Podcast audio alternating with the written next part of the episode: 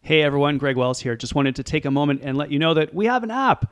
During lockdown, uh, when everything sort of shut down, we put all our efforts and energies at Wells Performance into digital because we had to. Uh, clearly, I wasn't doing any public speaking around the world, so things needed to change. So we took something that we'd been working on for about three years, sort of in the background, and brought it to the like urgent forefront of what we were doing. And uh, we put all our efforts and energies into finishing our app. Uh, so I've had a number of PhDs working on this for many years. I've got Ming Cheng Tsai doing data analytics, Jessica Catarini doing the medical side of things, Evan Lewis doing the work on nutrition. I've been doing some stuff on on sleep, and Sarah Thompson's been working on the kinesiology side of things. And we have built this app. We, we call it Viivio, V I I V I O. That's Latin for life. The website's viiv.io, so Viivio. And we built an app that tracks your sleep, nutrition, exercise, and mindset using all the latest tools and technologies that are available in uh, iOS and Apple Watch. So it's built currently for Apple Watch and iPhone. It basically allows you to track your sleep, track your nutrition, track your exercise, track your mindset. And then we built an algorithm that gives you individualized recommendations based on your own results. I basically built an app that I wanted to have that had everything in one place. So I don't have to have just my, you know, my workout tracker and then my sleep tracker and like it's all over the place. We built one that has everything in one location. We used the latest research to build the scoring mechanisms. So we score actually every single one of those areas. Eat, sleep, move, things gets a score out of 10 on a daily basis to give you a sense of how you're doing uh, against the latest research and the top thinking. So we're pretty excited about it. It's uh, definitely for biohackers. It's definitely for people that are really interested in, you know, pushing the limits on their health and well-being and performance, which is probably you if you're listening to this podcast. Uh, introductory, the basic version's free, so you can check it out absolutely free. There's no cost. Uh, the pro version gets you the daily tips and access to your history if you want to see how you're doing and improving. So if you want to check it out, you can do so, no cost. Uh, if you want to get the pro version, we would be infinitely grateful and uh, just so privileged to have your support on that. So check it out, viiv.io. It's Viivio. We'd love to hear what you think of our new app that we built during lockdown. All right, hope you're good and please enjoy this episode. Thanks for listening.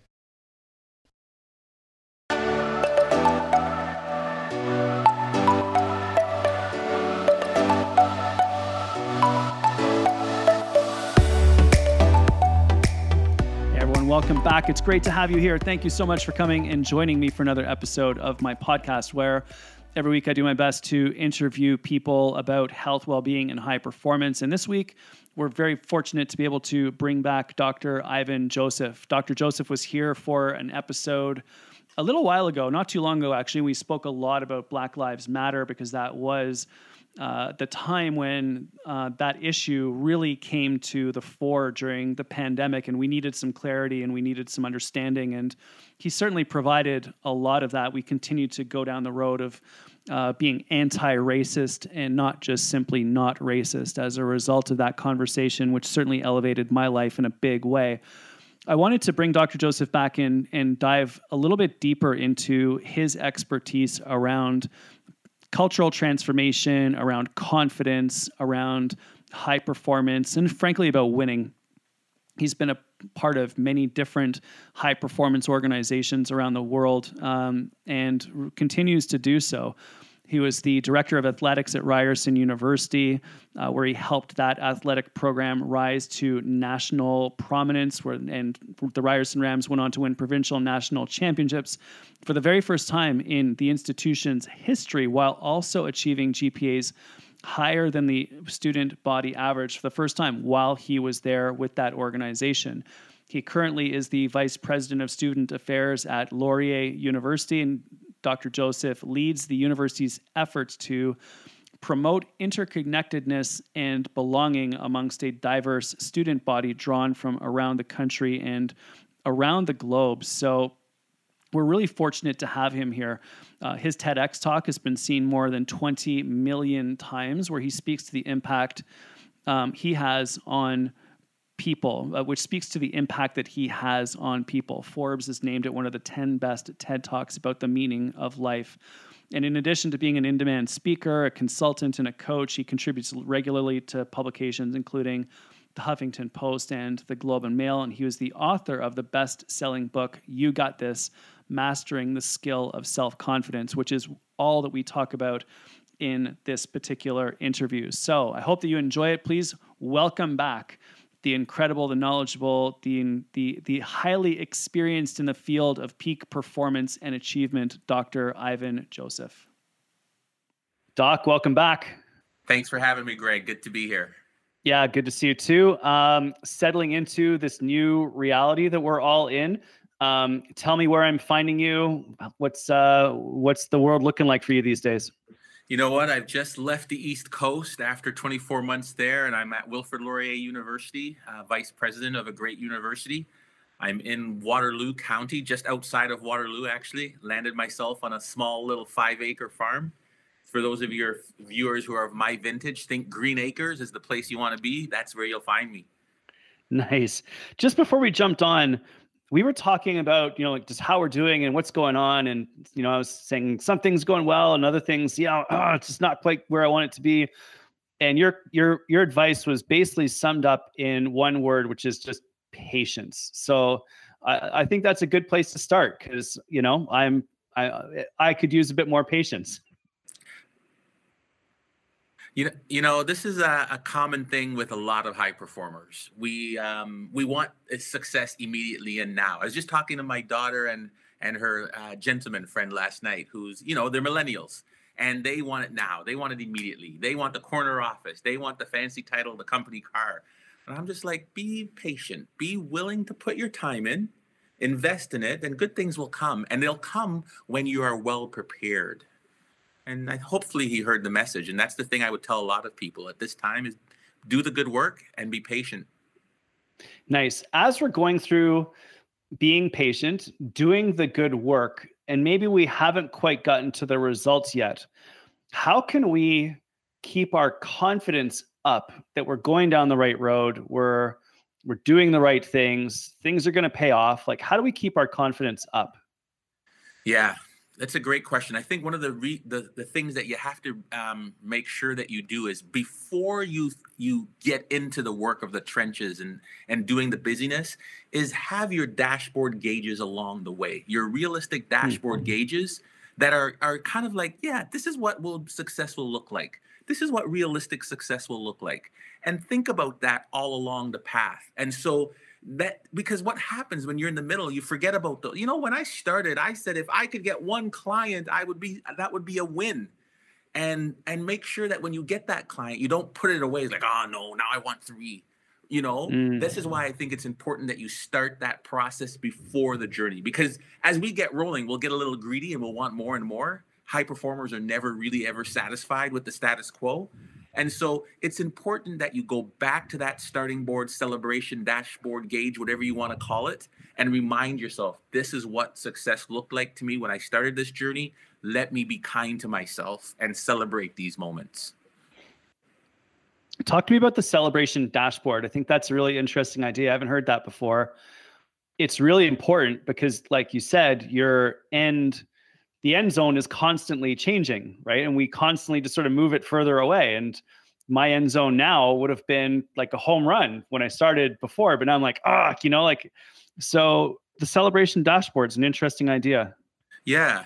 You know, I remember one time I had a friend of mine said, Ivan, you're never happy.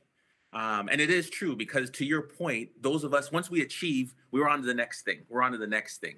And it's this cycle that we can never quite catch up. And we run this danger of burning ourselves out or burning mm. the people that are part of our team out. Um, and so we have to be mindful of this as leaders. And so, how I tried to combat this was before I start every project, we talk about what the outcome will look like and we give that five year timeline or that 12 month timeline or that six month timeline. But we want these little steps along the way that will make sure that we're making progress. How will mm. we know that we're on the right direction? It will look like this. How will we know we're moving forward and still do it? It will look like this. You know, in six months, I want, and let's say I'm in the business world, I want to have my first client. Okay. In, in 12 months, I want to have left this office and have doubled my client potential, right? Whatever those things are, that will tell me that I'm moving in the right direction. And so it's important that to me, it's kind of like how we do the SMART goals. We ladder up and everyone mm. kind of ladders from one to the other. The progression, that dashboard celebration has to have that progression and it has to be tangible. And it's not in, it's not enough just to write it down. It's enough now you have to share it with folks and you have to celebrate it, meaning public announcements, whatever your rituals are, so that people get to share in that. And you're thanking the people who were um, with you along the way. And you're thanking the people who not only are your clients, but the people who helped you um, get there. When one of the things you'll learn, um, you know, when I was studying optimism, is that it's important that we take time to have gratitude um, in terms of our celebrations and accomplishments so we can stay at that place of happiness and well-being. And that's where i started this process. I love it. So i wrote down write share celebrate and thank as like tangible progression steps as you were talking does that resonate yeah yeah, I love it. I didn't. I've never looked at it that way. Write, share, celebrate, and thank. I'd probably do it this way: write, share, thank, and celebrate. Right? because that yeah, part right. of that so then you're not celebrating yourself first before yeah, you thank everybody right? else. We're awesome. Oh yeah, thank you. You're right. That's actually exactly where that should go. I'm gonna I'm do some thinking on that. that. down myself now because I'm gonna. Yeah, we that. should we should make notes as we're sort of crafting our next book. Um, I really like that one. The other thing that I like that you mentioned was optimism, mm-hmm. and like we're still in the middle of a lot of uncertainty right now. Uh, we're recording this near the end of 2020, and it's still a very strange time with lots of fear. I think that optimism is probably at a premium right now, and a lot of people might be having trouble feeling optimistic. Although by the time this podcast comes out, it's going to be in 2021, and I really hope things are, you know, ramping up in a different direction. Keep your fingers crossed, everyone, no matter what. Um, but I'd love to know more about optimism. Like, how do you stay optimistic? How can we stay more optimistic? How do we focus on that a bit more? Yeah, you know, this is a new area that I'm starting to do a lot of research in. And what you know where I found this topic is I was reading about um, a soccer story about when France won the World Cup. France won the World Cup in the early 80s and they and against Brazil. And they had in that time, they looked and they noticed that um, heart attacks in males went down significantly during that one day as opposed to a three week period on either side of that day right? The happiness and the joy of that moment. I don't know. I mean, I'm sure there's lots of other confounding variables, but they link this optimism to well being and health. In fact, they found that optimistic people live eight years longer on average. They, they're less likely to go back for recurring surgeries after recovering from the hospital. Like the research out, is out there is amazing. And so I started looking at this. And the one thing that we found is that, like, people think optimism is just about happy, positive thoughts, and it's not optimism is about, yes, positive thinking, but a plan of action. And that's hmm. the key piece, right? It's not just about warm, fuzzy thinking. It's that plan of action that moves you to accomplish the task despite the obstacles or whatever it might be. Positive and, thinking plus and plus the plan of action yields optimism. optimism. Love it and you'll find and it's interesting so here's here's how it works so i study confidence my person that really got me into confidence was angela duckworth from grit and she helped advise me and did some work with me early in my research. Duckworth's advisor was a guy by the name of seligman. Seligman studies happiness and he's the seminal researcher in this whole field of optimism. There's a link between optimism grit and confidence. Hmm.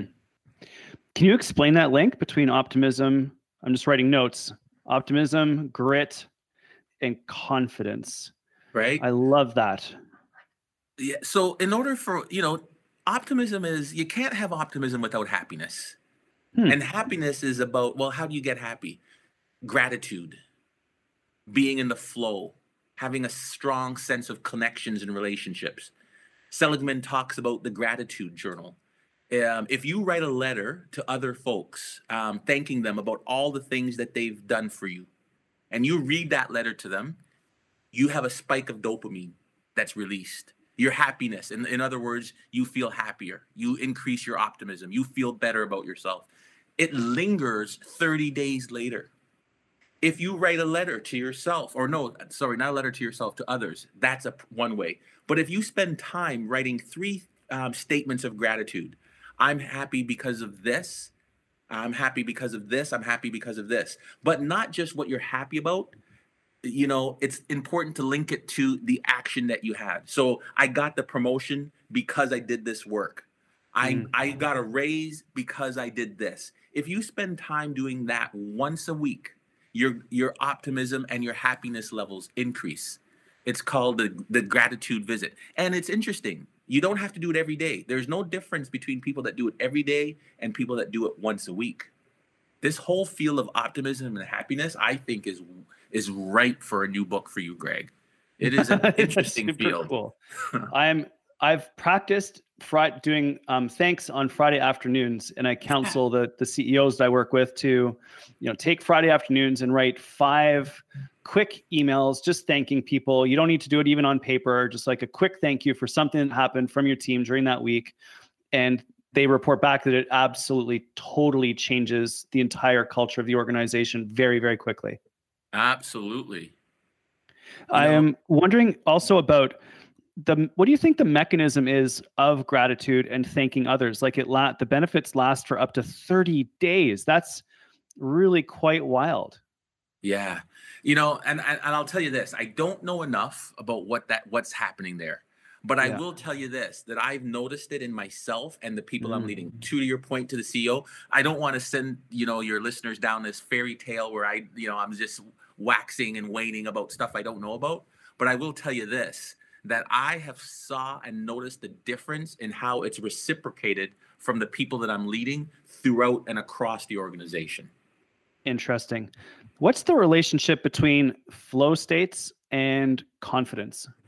Uh, nice. So I never get his name right. So you know the researcher that studied flow, Csikszentmihalyi. Is it? Close? Oh, that was a very, very good, very good. Yeah. I don't know if that's. The, I never get it right, but Csikszentmihalyi or something. I can't remember. I'm going to look it up as you're speaking, so we get it right. But you're but, you're correct. So flow is about, um, you know, when you're doing something and all of a sudden time just flew by.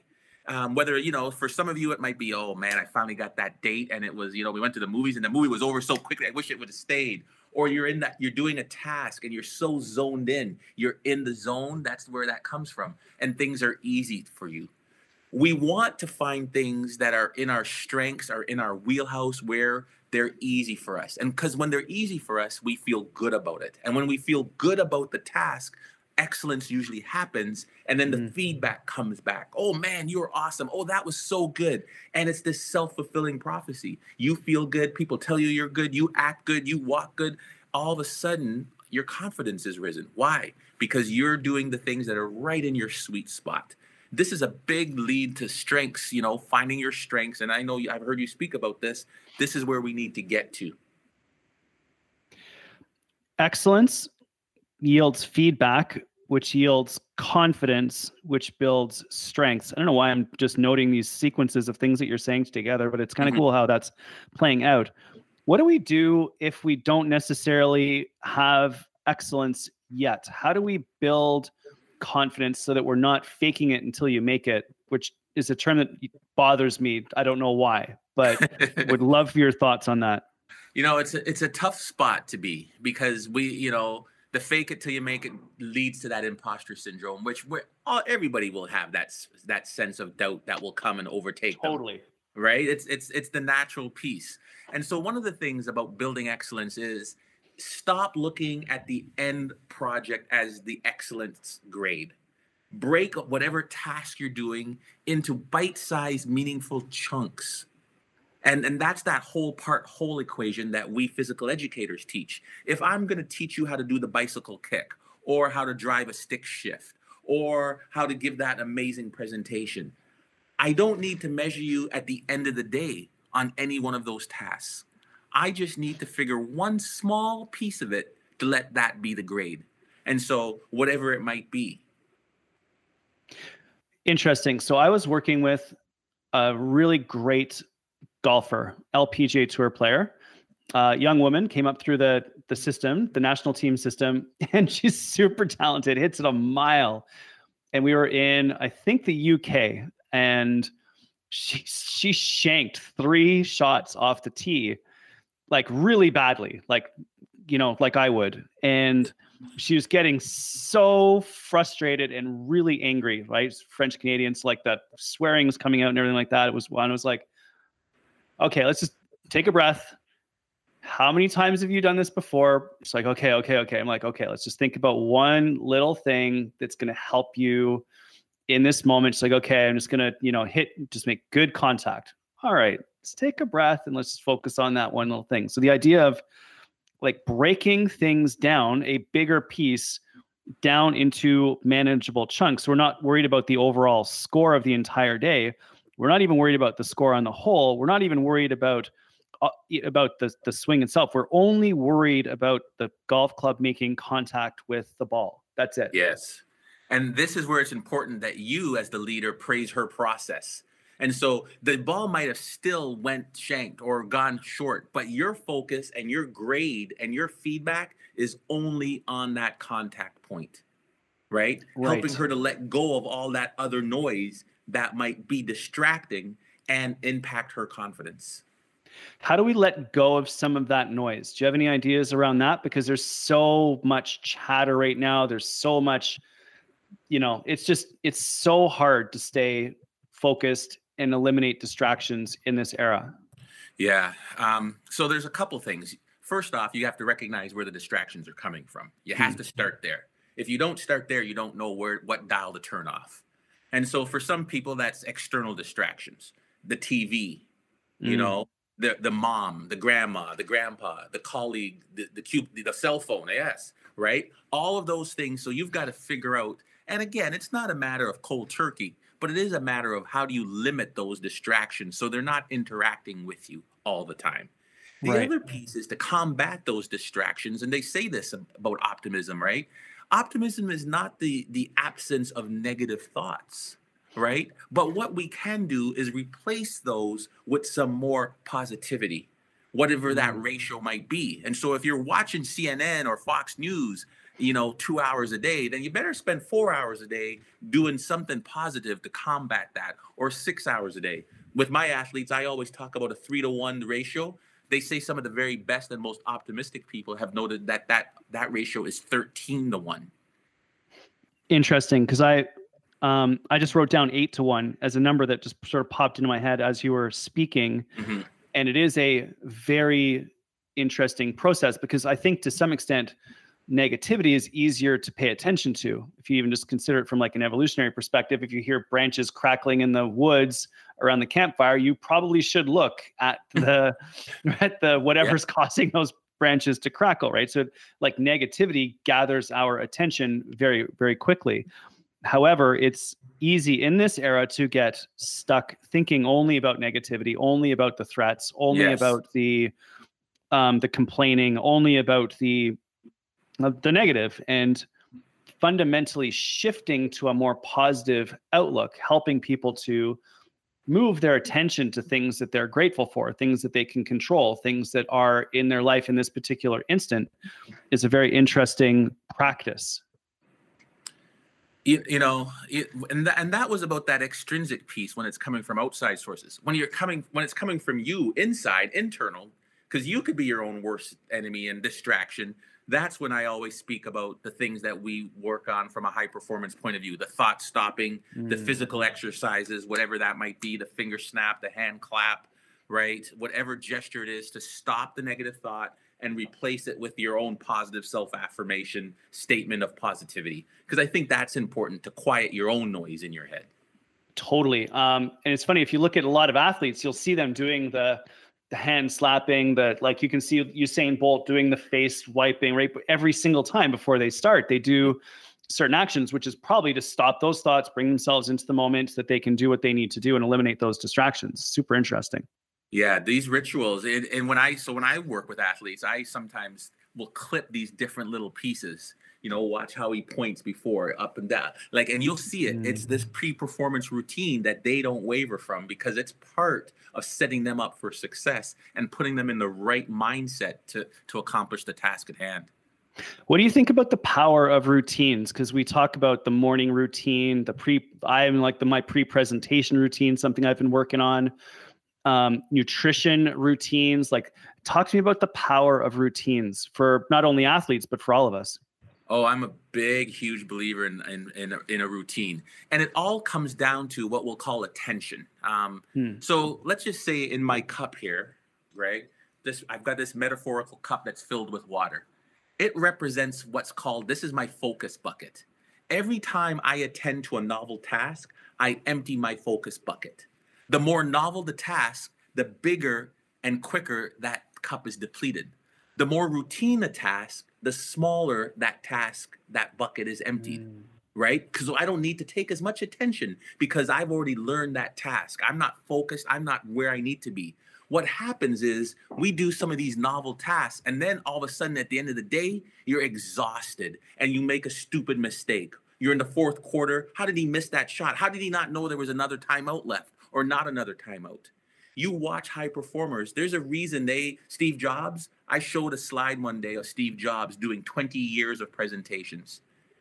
Same black turtleneck, same blue jeans, same white running shoes. Bill Belichick, right? Patriots, same hoodie every day. People that eat the same meal, drive the same way to work. One of the reasons is they're not using any attention from their focus bucket to accomplish those tasks at hand because of their routine. And then when they need them, that focus bucket is ripe and full and ready to be used. I love it. I've been radically simplifying my life largely through the elimination of like clothes, um, like just getting rid of so much stuff. I got rid of hundreds of books just to keep the key ones that I really love. But I'm, you know, even right now, I'm, you know, black t-shirt. I wear this almost every single day. I've got a bunch of them. I vary slightly to a dark blue every once in a while. Um, but when I'm doing speaking, I've got the same thing I wear every single time. So I'm not thinking about what to wear. I'm just simply sitting down these days at my desk in front of the camera and and going. So that minimalist idea is is super interesting, right? That Steve Jobs wore the same thing for 20 years on stage for all of his presentations, not thinking about it. Um, I've heard that um, not the current president, but uh, Barack Obama had you know, a couple blue suits, bunch of white shirts, and two different colors ties. There was never really any decision making about what suit was going. to The only decision was like, is it a red or a blue tie? That's it.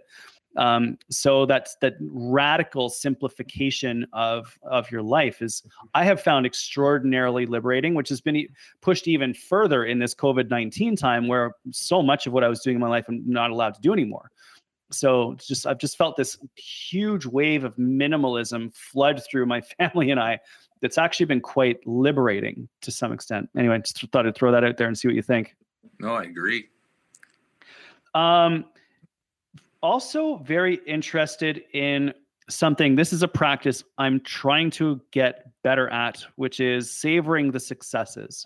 Mm-hmm. Really, you know, allowing myself to celebrate, allowing my team to pause and to um, appreciate what we've been able to do uh, and just savor that that success. Whether it's savoring success or it's savoring life or savoring food or savoring relationships that that i think that that is becoming a really important key to enjoying life. Would love your thoughts on that too. You know you're right back.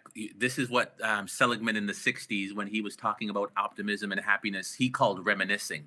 But the new mm. term is, is savoring uh, and I, I, I'm a big believer. Remember when um, was about recalling moments in the past when happiness occurred. Savoring is about living in the moment and being being present. You know, mm. when we talk about mindfulness, it is enjoying the moment and being in the. You know, sometimes we're so ready to get to the next moment, to get to the next thing, or worried about what's coming that we can't sit and enjoy and quiet ourselves to really feel it. Um, optimism is about happiness. Happiness is fueled by savoring the moment because they're fleeting. Yeah. What do you have a mindfulness meditation practice? Like, do you have a, a way that you work on being present? Yes, indeed. And I've had to do this as, you know, as you start to launch a business, as you try to become a vice president, you know, one day I woke up and I noticed that my kids, you know, was like, oh my gosh, they're grown ups almost. I better slow down and be in the moment. And so one of the things I do in the morning, right then and there, is I sit there and it's just a deep breath in. And this is a, you know, it's my, I got this from my mother, which is deep breath, hold your breath for 10 seconds, right? I just, I hold it for 10 and then I just slowly relax. And when I'm there, I'm just, for me, it's a little prayer because I'm a man of spiritual. Here are my blessings for the day, right? And that's it. Here are my blessings. That's my mantra. Here are my blessings for the day. 10 seconds in, slowly out, right? And um, I started probably about four years ago. Um, and my blessings are for the day are all the things that I'm grateful for, all the things that mm. I've been mm. blessed with. And and and it's a nice way to reflect on where I am and all that I have in my bountiful life. Very, very cool. Do you think that it matters that you do it in the morning? Does it matter what time of day this happens? I also find that when I do an affirmation first thing in the morning, wake up, look outside, and literally just say, Hey, Greg, this is going to be a great day. It's a completely different first two hours for me than when I forget to do that. And I'm just, you know, chasing my son Adam around the house as he's kicking the soccer ball with my dog and breaking things. So, anyway, yeah. You know, Does it matter if it's in the morning? I find it sets me up for success. When I do that and I do my fast five, which are those quick little hit things that I need to get off my list, I feel like it sets my tone and my joy. I'm productive and I'm ready. It's like I'm hitting the starting blocks with a with a boost of nitro. I'm from fast mm. into furious, boom, and I get going. You're busy.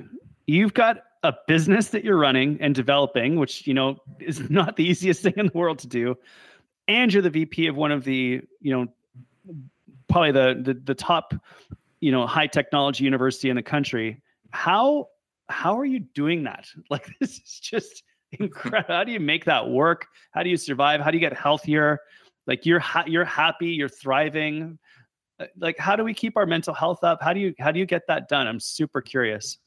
Well, I think the first thing is recognize that nobody does anything alone, right? And yeah. so I have an incredible partner um, you know, Sonny McGaw, who's behind the scenes doing a lot of a lot of the heavy lifting, and so I can mm. come and shine in my strengths. If I yeah. was in the admin and the details, it would tax me and it would wear me out. So I have a complementary team where I get to focus on my strengths, and my strengths gives me energy. If I had to be working on the bookings and the billings and the scheduling, it you would see a very old man staring at the screen at you. So that's that's the important piece. The number two thing is, is I take intentional time and I pay attention to my tells, Greg, about when I'm stressed. When mm. I start losing my keys and I can't remember where my phone or my wallet is, too much on my plate. If I feel like it's time, to, like the other day, I went on the Grand River and I did a three-hour canoe because wow. it was a beautiful day, and even though I had tons of work, I knew that I would be more productive if I took care of my health and well-being and got out there. So I don't let the work um, come first before my health and well being, and I'm paying attention. A long time ago, when my palms started to stress and peel, that was a sign that I was way overburdened. And since then, I've I've I've paid attention to these physiological and and and mental cues. I love the idea of shining in your strengths and that your strengths give you energy. How did you find your strengths and how did you learn to delegate what were not your strengths so that you can focus more of your time in your life on the things that give you happiness? You know what? Um, i'll tell you a quick story. I was a residence life director at dawn in, in sense and um, there was two tasks that need to happen one was somebody had to schedule the, all the um, the house presidents the floor leaders and the other one was somebody had to present on a topic I had, a, and we'd rotate through all these t- different tasks evenly. I would screw up the scheduling every time. Oh, somebody wouldn't get the right weekend. Somebody too much. Somebody didn't have enough Saturdays, Tuesday. I was always oh, and everybody would get frustrated and mad at me. And there was a lady who had to do the presentation, and it was a boring mess. She was sweat buckets. She was a nervous Nelly. And I remember us looking at each other and just like, why are we doing this to each other? yeah. I'll do the presentations if you do the scheduling. She's like sold. It was like really. Briar, it was like Br'er Rabbit in the Briar Patch. You know what I mean? Like I found, I'm like, this isn't work for me. It was that was the. It's about 25 years ago, 20 years ago when I recognized it's like, why do I want to be average in something? Like if I worked on a weakness, at best I would be average. Mm-hmm. If I worked on something that I was good at, I would become exceptional at it. And yeah. so I started thinking about how to complement myself and and focus on my strengths. But the key to this, Greg, and I want your readers to hear this, is that you got to then not be ashamed or embarrassed or beat yourself up about the things you're not good at. And that was hard for me. That's where my confidence took a blow because I felt like I needed to be this detailed, oriented. I needed to do all these things well. And if I wasn't, then I wasn't a great leader. And I had to give myself grace and recognize that I had different talents that would make me exceptional, focus on the people around me to make the whole team exceptional.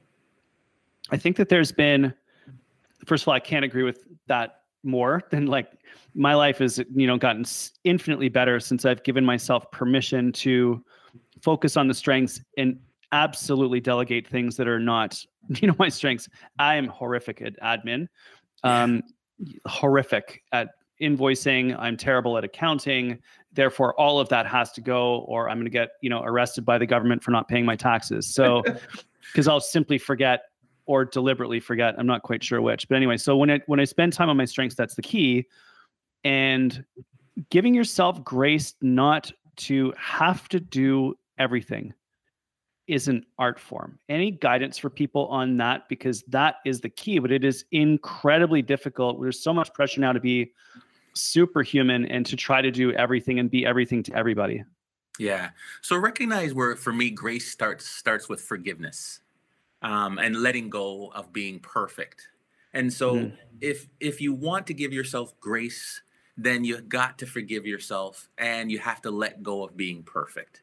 When you can do that, and then it's about the generosity of leadership, meaning you have to be willing to be vulnerable and let other people know where your strengths are and what your opportunities for improvement and invite them to the table to help you you will recognize that you will take this next leap forward. I was a good athletic director. When I brought in a lady by the name of Heather Adam to be my director of operations and strategy, Zoom. We hmm. went to the next level. Our meetings became crisp, everything became sharp. But in order to do that, I had to be vulnerable to her.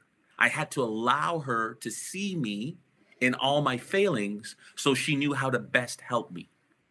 And because she wasn't a judgmental person, I picked the right person. She was able to see value in who I was instead of being a judge judger of who I was not. Isn't it interesting that in order to be successful, we've got to be vulnerable and open up to our weaknesses, show our weaknesses to everybody, let everyone know what our weaknesses are, be very sure that everyone is absolutely clear about what we are not good at and when we do that, that actually opens you up for greater success. Isn't yeah. that totally opposite to the normal way of thinking? Absolutely. Because what the, all of a sudden then people will then surround you or they'll give you the right tasks for your strengths to shine. But you're right. People don't think about it like that because they're too, you know, no, no, no, you know, it's protectionism almost. Yeah. Which also speaks to like building a diverse team. Because then if you have a team with a whole bunch of different, you don't want a whole bunch of replicas of you. You want you you absolutely don't want more of you. You need people that are very different different skill sets different energy levels different introvert extrovert like all that because then you might actually have a group of people that can get the job done in amen. its entirety. Amen amen. I'm also and this is the last thing I, i'll ask you about and then i'll let you go because i know that your time is valuable but you said something that's been coming up over and over and over on this show and it's in a a real big practice and that is opening up space and letting things go.